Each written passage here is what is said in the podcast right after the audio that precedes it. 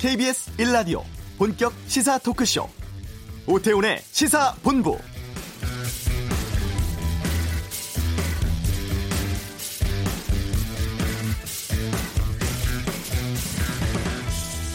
AFP와 로이터 통신에 따르면 지난해 12월이었죠. 중국에서 첫 코로나19 감염자가 나온 이후 지금까지 전 세계 210여 개 나라에서 누적 확진자가 800만 명을 넘어섰고 43만 4천 명이 숨졌다고 합니다.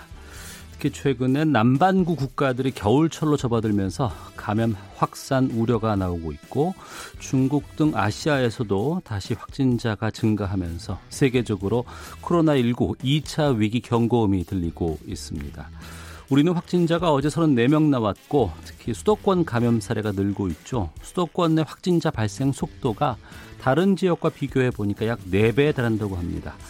무증상 감염자 비율도 거의 절반 가까이 추정되고 있다고 하는데 때문에 현재 유증상 대상의 검사만으로는 한계가 있어서 방역 당국도 긴장하고 있습니다.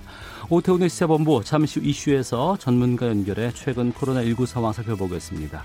대법원이 친형 강제 입원 사건과 관련해 이재명 경기도지사의 상고심을 전원 합의체에서 다루기로 했습니다. 양변의 이열지열에서 알아보겠습니다. 2부 정치화투 민주당 김성환, 통합당 조혜진 의원과 함께 상임위원장 선출과 관련한 여야의 다양한 의견 듣겠습니다. 권용재 차차차 유가 보조금 문제 다루겠습니다. KBS 라디오 오태훈의 시사본부 지금 시작합니다.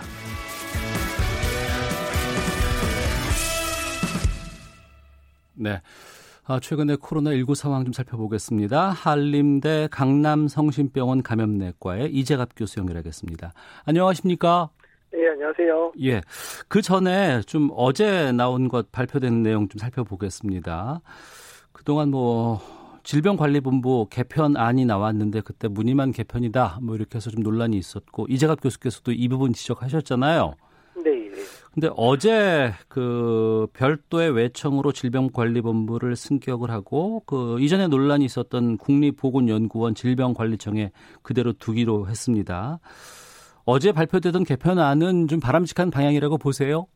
아, 예, 일단은 뭐 국립보건연구원뿐만 아니라 국립감염병연구소도 질병관리청 산하에 두도록 해서 예. 질병관리청의 연구 기능이 계속 존속될 수 있고 또 확대될 수 있게 한 부분들은 다행으로 생각이 들고요. 예. 네, 다만 이제 지방에서의 그런 지방관리청의 거버넌스 관련돼 있는 부분들이 워낙에 이제 지방청 정도까지 좀 격상되기를 바랬는데 네. 어제 내용은 그냥 센터 형태로 그 행안부 안대로 가는 것처럼 얘기가 됐거든요. 네. 근데 일단은 이제 지자체에서의 그런 질병관리와 관련된 조직을 확대하는 부분하고 음. 또한 이제 질병관리청의 지방 governance에 해당되는 이제 청, 그 지, 지방청까지 좀 같이 이번에 마련이 되면 좋겠는데 아마 한술에 배부를 수는 없었던 것 같습니다. 네. 그러면 어제 이 발표된 내용을 보면 현재 이 코로나 19뿐만 아니라 이 감염병 유행에 좀 효과적으로 대응할 수 있는 조직 개편으로 보십니까?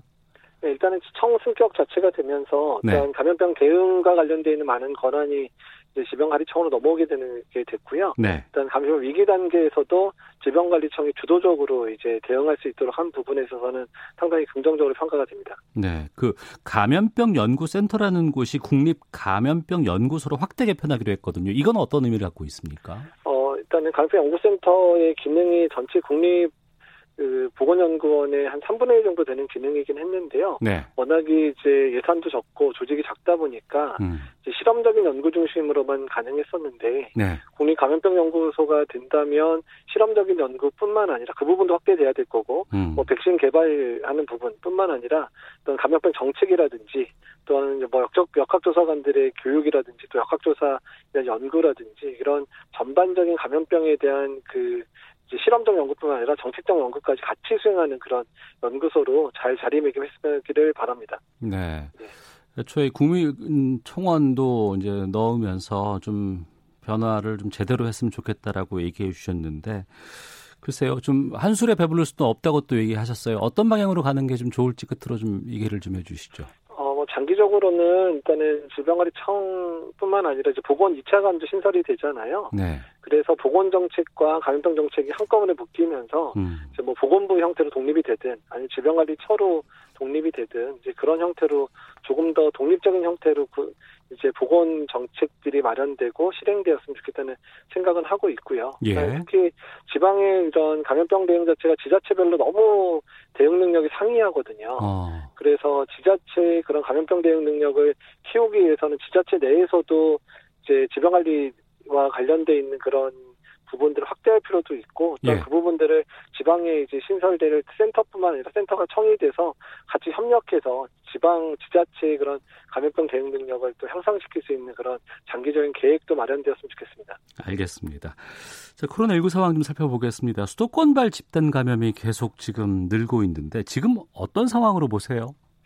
그 일단 수도권에서 이제 이태원 뭐 또 부천 물류센터 뭐 그 다음에 뭐 리체이 같은 그런 다단계 판매, 뭐 탁구장 이런 집단 발병의 어떤 그 이제 증폭되는 상황들이 발생을 하면서 네. 거기서 확인된 사람들도 있지만 확인되지 않은 그런 이제 조용한 감염 또는 깜깜이 감염 사례들이 수도권 전체로 좀 확산이 된 것 같고요. 예. 그러다 보니까 이제 전파 경로가 불분명한 이제 그런 감염자들이 수도권에서 거의 10% 이상 발생을 하고 있거든요. 예, 예. 수도권 자체는 그래서 일단 어느 정도 지역사회 감염이 이제 만연하는 단계로 넘어가기 직전이 아닌가 이런 그런 의심이 되는 상황으로 가고 있어 상당히 우려가 됩니다. 어, 상당히 우려가 된다고 하셨는데 그래도 추이는 50명 미만으로는 좀 관리가 되고 있다라고 볼 수도 있을 것 같은데 아닌가요?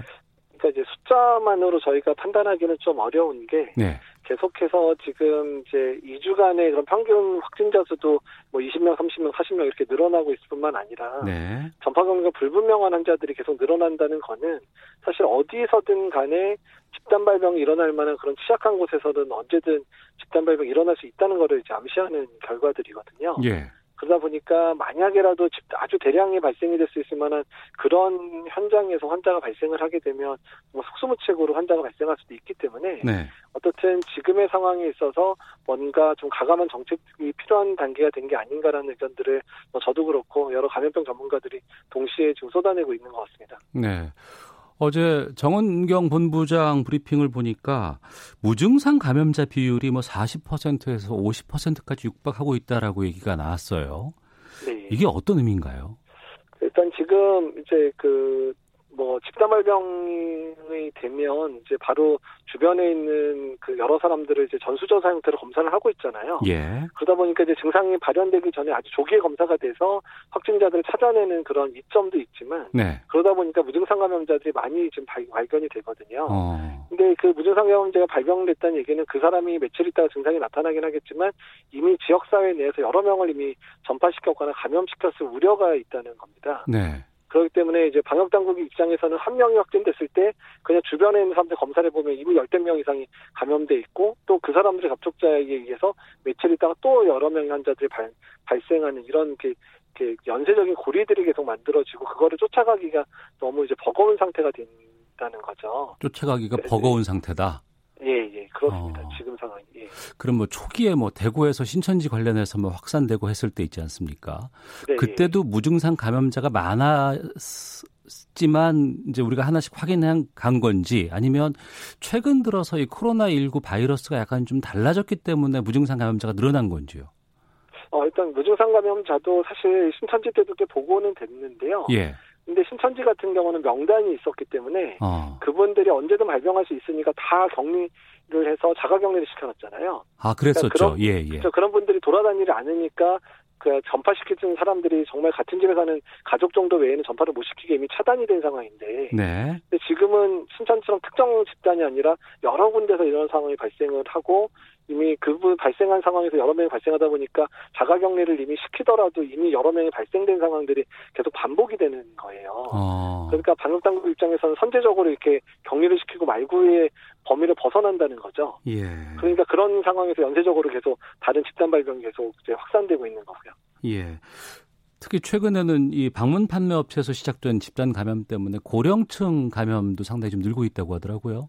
네, 그렇습니다. 지금 그, 그, 다단계 판매에서 발생한 분들이 거의 70대, 80대 분들이 많이 발생을 했고, 그중에 네. 일부는 이미 사망하신 분들 나오잖아요. 네. 그리고 또 이제 최근에 뭐 day care 센터나 요양원에서도 환자가 여러 명 발생을 했기 때문에, 그래서 이렇게 지역사회 감염이 만연했을 때 가장 걱정하는 거는 가장 취약한 이제 노인들 층에서 그러니까 고령자에서의 발생이 늘어나게 되고 그러면 사망률이 다시 늘어날 수밖에 없게 되거든요. 예. 그래서 지역사회 감염이 이제 시작됐을 때 가장 안 좋은 부분에 해당되는 부분이 보이기 시작하는 부분들도 저희가 상당히 좀 우려하고 있는 부분입니다. 네.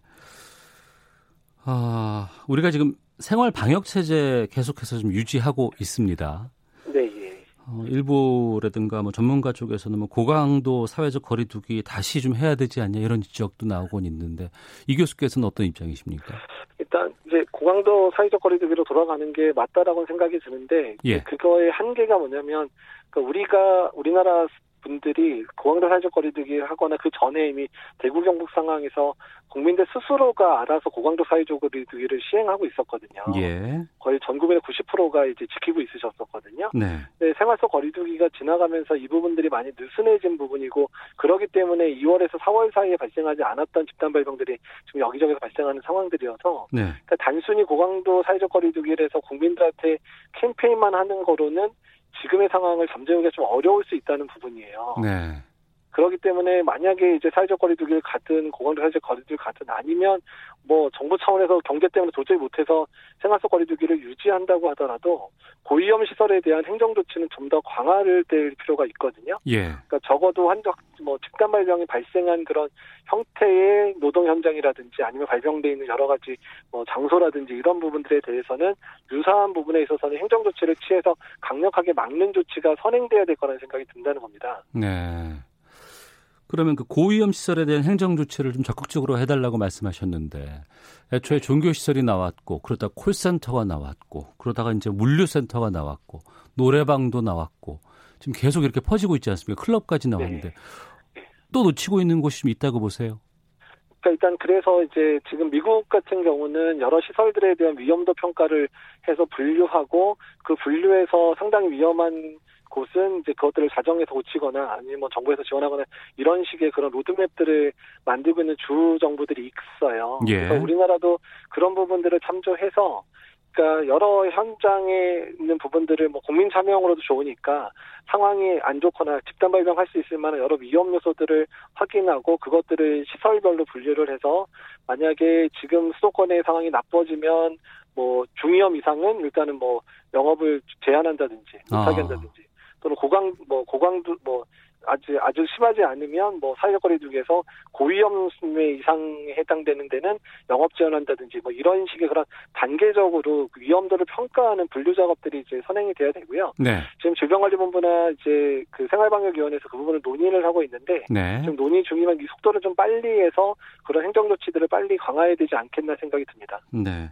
한림대 강남성심병원 이재갑 교수와 함께 말씀 나누고 있습니다. 아, 외국의 상황도 좀 살펴보도록 하겠습니다. 베이징에서 상당히 지금 확진자가 갑자기 늘고 있다고 해서 지금 걱정입니다. 중국 상황은 어떻습니까?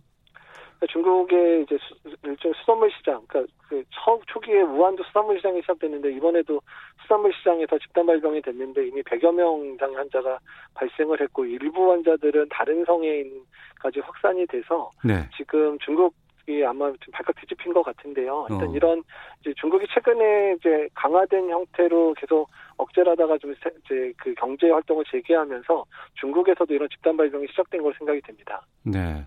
그리고 이제 그 남반구에 있는 국가들 있지 않습니까? 네. 여기가 이제 좀 겨울철로 접어들면서 뭐 독감과 코로나19가 동시에 이게 좀 창궐할 수 있는 위기다 이런 얘기를 나오고 있거든요. 이게 어떤 의미인 거예요? 그 남반구 같은 경우는 이제 겨울이 본격적으로 시작이 됐죠. 그렇게 네. 되면 일단은 인플루엔자 환자만으로도 사실은 어느 국가나 겨울에 해당되는 국가 겨울에 해당될 때 중환자가 상당히 많이 일어나고 환자가 많이 발생을 해서 네. 대개 의료 체계들이 거의 이제 맥시멈으로 의료 자원을 활용하게 되거든요. 예. 근데 지금 뭐 브라질만 해도 하루에 3만 명 발생하고 사망자가 엄청나게 발생을 하는데 아이고. 거기에 코로나 환자까지 겹치게 되면 인플루엔자 환자에 의해서 중환자도 발생하고 코로나로 인한 중환자도 발생하다 보니까 중환자를 진료하는 의료 체계가 붕괴될 수도 있다는 부분을 지적하고 있는 거거든요. 네. 그래서 사실 이제 이런 부분들도 우리나라도 이제 고민을 해야 될 부분인데 우리나라도 겨울철에 만약에 독감하고 이제 코로나 같이 유행하게 되면 우리나라 비슷한 상황이 될 수 있으니까 중환자 의료 체계에 대한 준비도 서둘러야 되고요. 예. 또 선별 진료도 문제인데 이제 독감 증상이나 코로나 증상이 이제 어느 정도 지나버리면 증상이 비슷해지잖아요. 아. 근데 독감이 매년 심하게 유행할 때는 독감 환자 200만 300명만씩 우리나라에 3개월 정도에 발생을 했었거든요.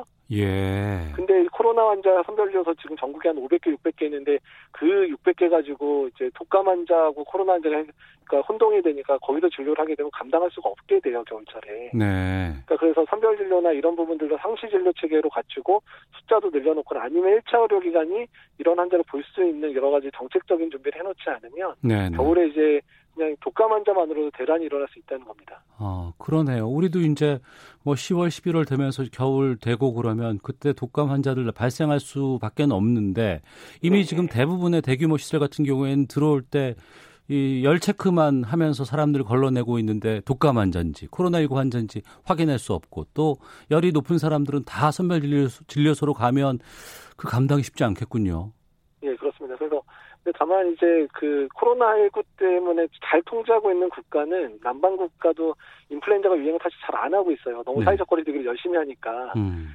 이제 그렇게 잘 사회적 거리두기 유지해서 독감도 유행하지 않게끔 만들거나 아니면 전 국민의 가까운 숫자를 백신을 맞춰서 독감 발병을 최소화시켜야 겨울철에 코로나19 환자에 집중해서 대응할 수 있을 문제들도 있기 때문에요. 네. 지금 남아있는 기간 동안 겨울철을 위한 준비들을 철저히 해놓는 것도 지금 이제 우리 방역당국의 숙제입니다. 네, 알겠습니다.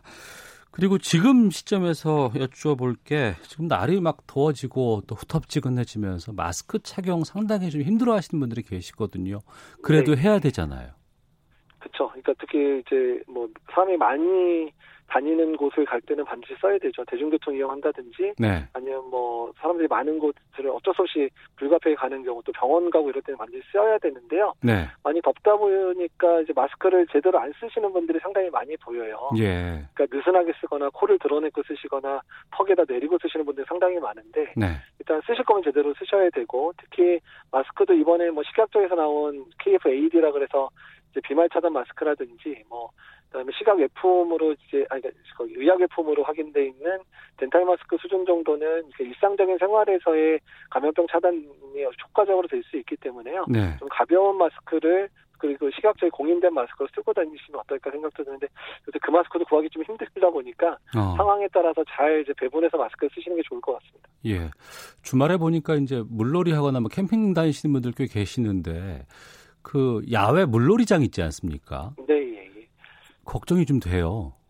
어, 그러니까 일단 어디든 간에 사람이 밀집되고 마스크 쓰기 힘든 공간은 상당히 위험하거든요. 예. 그래도 야외는 그나마 좀 덜하기는 할 텐데 야외도 만약에 사람이 너무 많이 몰리면은 막 이제 수영장 같은 사람 빼곡하게 찰 때도 있잖아요. 예.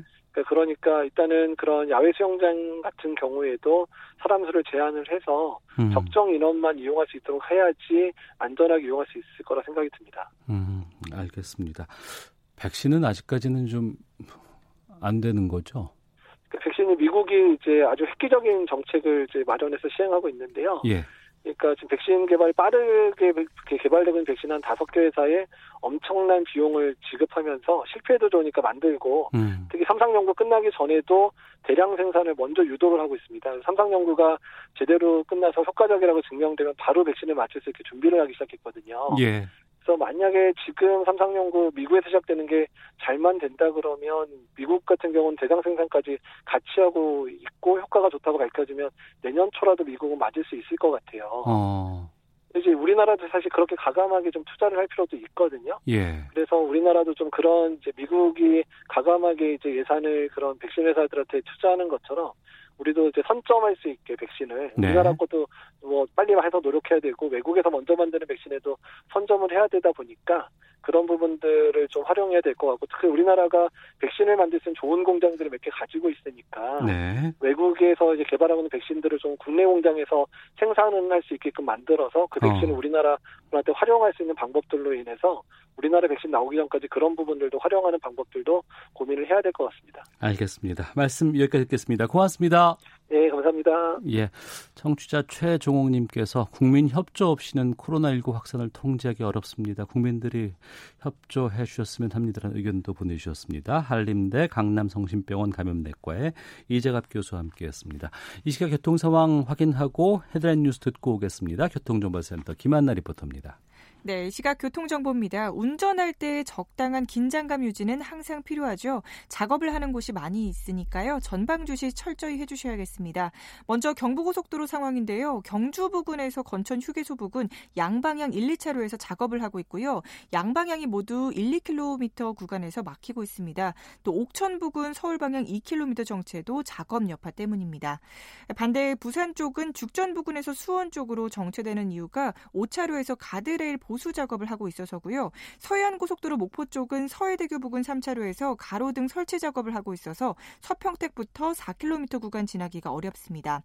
서울 시내는 올림픽대로 잠실 방면으로 영동대교 부근에서 작업을 하고 있어서 뒤로 노량진 수산시장부터 밀리고 있고요. 반대 공항 쪽은 반포대교에서 한강대교 쪽으로 정체되는데요. 역시 작업 영향 때문입니다. 또 분당 수서로 청담대교 쪽도 작업 때문에 복정에서 수서 쪽으로 정체되고 있습니다. KBS 교통정보센터였습니다. 헤드라인 뉴스입니다. 국내 코로나19 확진자가 어제 34명 늘어 총 12,155명으로 집계됐습니다. 신규 확진자가 사흘째 30명대를 유지하고 있는 가운데 수도권 감염자와 해외 유입 사례가 늘고 있습니다. 안토니오 구테우스 유엔 사무총장이 문재인 대통령에게 서한을 보내 우리 정부의 코로나19 대응을 모범이라고 평가했다고 청와대가 밝혔습니다. 코로나19 확산의 여파로 1분기 국내 기업의 성장성과 수익성이 함께 나빠진 것으로 나타났습니다. 북한은 오늘도 청와대가 뒤늦게야 삐라 살포에 대한 엄정 대처 방안이라는 것을 들고 나왔다면서 이를 위기 모면을 위한 궁여지책이라고 비난했습니다. 북한 총참모부가 남북 함의로 비무장화된 지역의 요새화를 시사하는 공개 보도를 낸 것과 관련해 국방부는 상황을 엄중하게 보고 있다면서 9.19 군사합의는 준수돼야 한다고 밝혔습니다.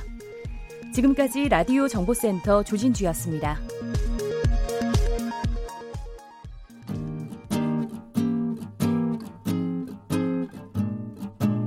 KBS 1라디오 오태훈의 시사본부 여러분의 참여로 더욱 풍성해집니다. 방송에 참여하고 싶으신 분은 문자 9730번으로 의견 보내주세요.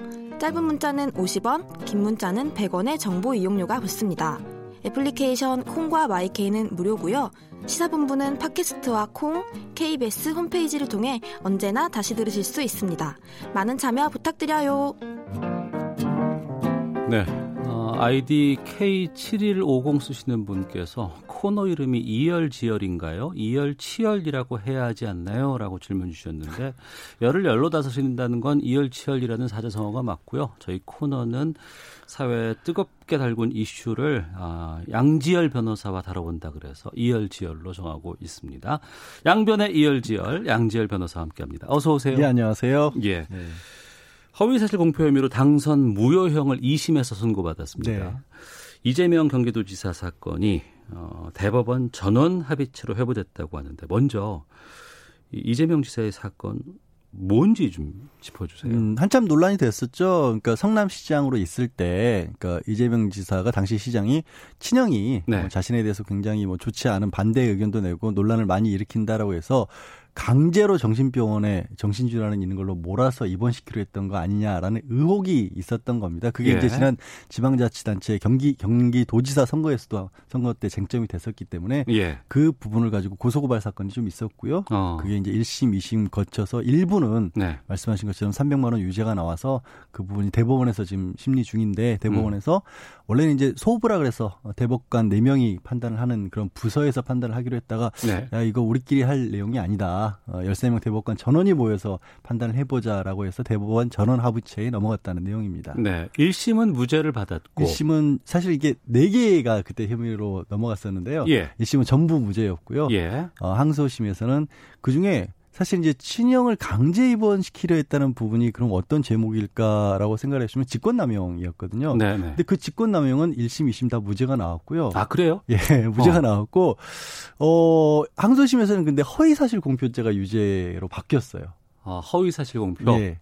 이게 과정을 조금 설명을 드려야 될 것 같은데 당시 이제 경기도지사 어 선거 TV 후보 간 토론 어 TV 토론이 있었습니다. 예, 예. TV 토론이 있었는데 당시에 상대방 후보였던 김영환 후보가 조금 전에 말씀드린 것처럼 이제 신용을 강제로 정신질환수로 몰아서 입원시키려고 한거 아니냐라는 그런 논란이 있었던 때니까 네. 형 강제 입원시킨 거 아니냐 시키려고 한 거 아니냐라고 하니까 이 지사가 아니다. 네. 아니고 어, 심지어는 이제 진행 일이 진행이 됐지만 내가 최종적으로 입원시킨 것도 막았다라고 음. 그렇게 대답을 한 겁니다. 예. 그런데 문제가 됐던 게 뭐냐면 실제로 어, 뭐, 친형이 정신질환이 좀 있으셨던 모양이에요. 음. 그래서 보건소장에게 검토를 지시한 건 맞아요. 네. 그러니까 과정이 그냥 단순하게 입원을 시키려고 했던 게 아니라 중간에 이제 진단이 필요하니까 음. 진단을 했던 건 맞는데 네.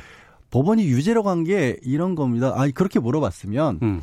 당시에 보건소장에게 진단을 해보라고 한 건 맞고 예. 그런데 진단 결과 문제가 있었지만 최종적으로 입원을 시킨 건 아니다. 그렇게 답을 했었어야 된다. 해야 되는데 예. 왜 아니다라고만 했느냐. 어. 그렇게 아니다라고 하고 다른 자세한 설명을 안 하는 바람에 이거를 본 시민, 어, 이제 도민들이겠네요. 예. 다시 선거 경기도지사니까 도민들이 아 이게 보건소장에게 아무 지시도 안 한 것처럼 착각할 수 있게끔 만들었다. 음. 그러니까 이게 허위사실 공표다. 네. 그러니까 어찌 보면 말을 안 한 게 허위사실을 공표한 거다라는 식의 어떤 판결이 내려진 거죠. 네, 그것 때문에 당선 무효형을 지금 2심에서 그렇죠. 받은 거죠. 100만 원 이상이면 무효니까요. 예. 그런데 어, 대법원 이제 3심으로 이제 가야 되는데 네. 그 상황에서 이 지사가 위헌 심판 재정 신청을 했어요. 이건 네. 헌법재판소에 한 거죠. 그렇죠. 헌법재판소에 이게 그러니까 위헌인지 아닌지 이 법이 위헌인지 아닌지를 재판을 받고 있을 때 네.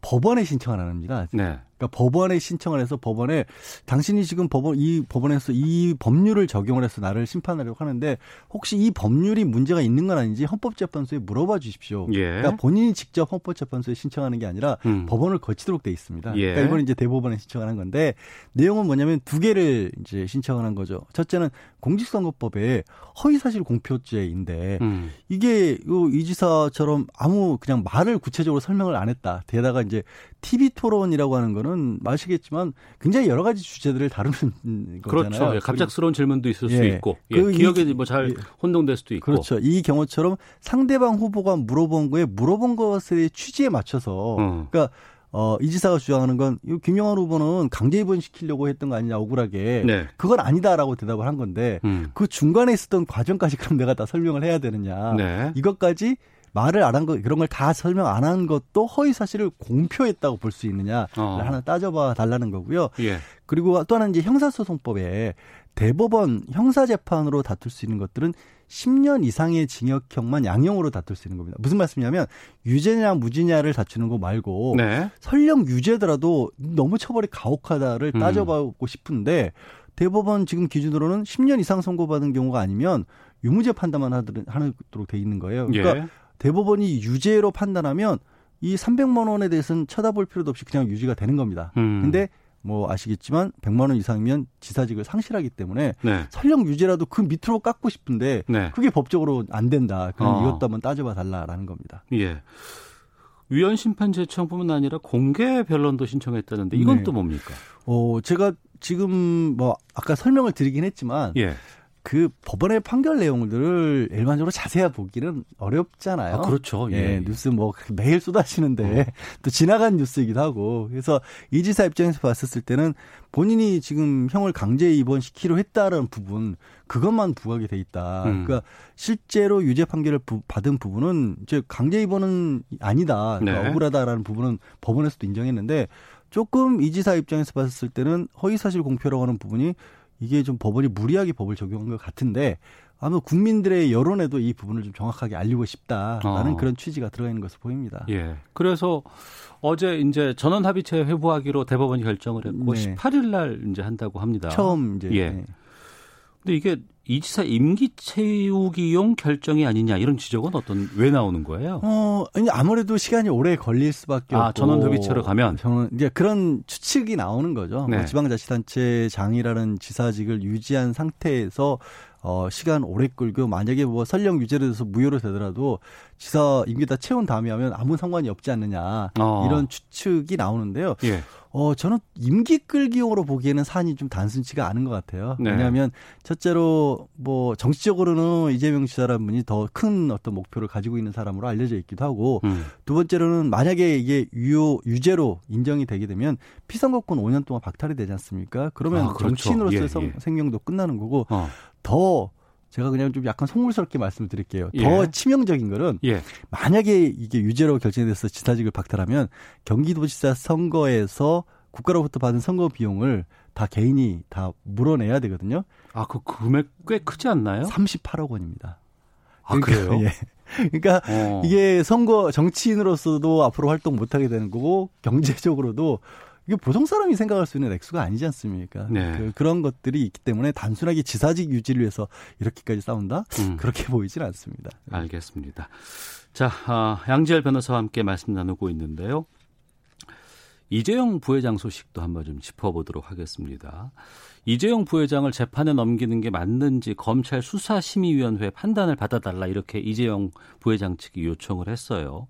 그리고 이제 이게 수락이 됐고 수사심의위원장의 양창수 전 대법관의 적격성 논란이 있었습니다. 네. 오늘 아침에는 뭐 회피 신청을 했다고는 하는데 네, 본인이 그 자리를 맡지 않겠다고 했는데요. 예. 이게 참 저도 양상수 전 대법관이 수사심의위원회 위원장이라고는 생각을 못했습니다 전혀. 네. 그 이제 뭐 2018년 1월에 처음 만들어진 제도긴 한데 어 양상수 전 대법관은 조금 음 아주 명백하게 삼성의 지금 현재의 수사가 잘못됐다는 입장을 이미 밝힌 분이에요. 그러니까 아 이미 예 웨일경제의 칼럼을 얼마 전에 기재를 했는데 예. 어그 이 사건을 왜 연관을 시키는지 모르겠습니다만은 그러니까 아버지인 이건희 회장이 이제 아들인 이재용 부회장에게 회사 경영권을 물려주려고 한 과정이었고 네. 그 과정에서 세금이 너무 많이 나올 것 같으니까 음. 그거를 음. 줄이기 위한 방법으로 여러 가지 방안을 마련을 한 건데 네. 그게 왜 아들에게 범죄로 책임을 물어야 하느냐라는 내용의 칼럼을 쓴 거예요. 어. 이거는 모르겠습니다. 이게 어떤 많은 분들의 법상식에 맞는 말씀인지 과연 전직 대법관이 이런 생각을 하시는 게 맞는지는 차치하더라도 예. 그런 마음을 가지신 분이 이, 이, 이, 이재용 부회장이 그 수사가 잘 되는지 안 되는지를 심의하는 위원회의 위원장을 맡으면 음. 그거는 이미 예단을 가지고 계신 분이 지금 위원장을 맡은 그런 상황이 됐지 않습니까? 네. 그래서 이 부분이 논란이 크게 됐고 게다가 어. 게다가 이제 어, 최지성 함께 이제 지난번 영장이 청구됐던 예. 최지성 미래전략실 실장하고 또 동창이고 좀 인연이 있으신 모양입니다. 어. 그러다 보니까 아 이게 사건 관계자와 직접적인 이해관계가 있는 경우기 때문에 어, 내가 이 자리를 맡는 건 아니겠다라고 이제 오늘 입장을 밝혔어요. 네. 오늘 입장을 밝혔지만 앞서 말씀드린 그러니까 삼성 그러니까 삼성에 관한 칼럼을 쓴 거라든가 이런 부분 때문에 물러나는 건 아니다. 음. 단지 최지성 지금 미래전략 실장도 같이 지금 대상이 그 심의의 대상이 올랐기 때문에 내가 개인적으로 그 사람과 인연이 있기 때문에 물러나는 거지 내가 쓴 칼럼이나든가 다른 논란 때문에 물러나는 건 아니다라고 또 밝히기도 굳이 했습니다. 삼성과 관련해서는 공교롭게도 우연 같은 것들이 꽤 많이 좀 등장하는 어. 것 같아요. 그 양상수 전 대법관이요. 네. 예전에 이제 에버랜드 전환사채 사건이라고 해서 네. 에버랜드 주식을 이건희 회장이 이제 이재용 부회장이 굉장히 싼 값에 넘겨, 넘겼다는 예, 예, 예. 논란이 됐 었을 때 그때 무죄 판결을 내리는데 주도적인 역할을 하셨던 분이기도 해요. 2009년도에. 아, 그런 분이 수사심의위원회 공교롭게 그 위원장을 맡고 위원장도 되고 또 그 전에는 또 이미 칼럼을 통해서 관련된 좀 입장을 밝히기도 예, 했고 예. 어떻게 이렇게 이게 우연치고는 왜 삼성에는 이런 일들이 우연인지 뭔지 겹치는지 모르겠습니다. 네. 또 물러나기로 했습니다. 예. 이 지금 회피했다고는 하는데 네. 수사심의위원회는 어떻게 운영이 될까요 이제? 아, 수사심의위원회는 이제 원래 이제 15명이 심의위원이 네. 검찰총장이 어, 이미 후보로 돼 있는 사람들 중에서 어, 그 사람을 이제 추첨을 통해서 뽑는데 그 중에 위원장이 공석이 생기면 음, 다른 위원을 그 자리에서 선임을 하도록 돼 있어요. 네. 어, 지금 양상수 현재 위원장이기 때문에 26일 날 수사위원회 열리니까 그 자리에 가서 내가 후임을 뽑는 것까지는 하고 물러나겠다. 아 그래요? 예, 그 역할도 예, 있군요. 뭐 위원장이니까 어. 위원장 자리를 아예 어, 물러나는 건 아니고요. 예. 이 시, 사건에 관한 심의만 하지 않겠다는 걸로 보입니다. 어. 그러면 이 수사심의위원회 결정에 따라서 그 물론 이제 불구속 상태에서 재판을 받고 있지만 이게 영향을 좀 줄 수 있을까요? 어, 이게 수사심의라는 게 결국에는 이 검찰의 수사가 잘 되느냐 못 되느냐 그리고 예. 재판에 넘기는 게 맞느냐 이런 어. 것들을 전반적으로 따지는 건데 거기서 혹시 검찰 측에 불리한 얘기가 나오게 되면 결정이 내려지게 되면 네. 안 받아들이더라도 검찰은 여론에서 상당히 많은 압박을 받겠죠. 아, 거기 또 여론이 있군요. 그렇죠. 알겠습니다. 예. 자, 양변의 이열지열 양지열 변호사와 함께했습니다. 고맙습니다. 네, 고맙습니다. 예, 잠시 후 2부 정치화투 준비돼 있습니다. 상임위원장 선출로 상당히 좀 논란이 뜨겁습니다. 현직 여야 의원과 함께 말씀 나누겠고요. 이어지는 권영주의 차차차 화물 운송 시장에 달라지는 제도 알아보겠습니다. 잠시 후 2부에서 뵙겠습니다.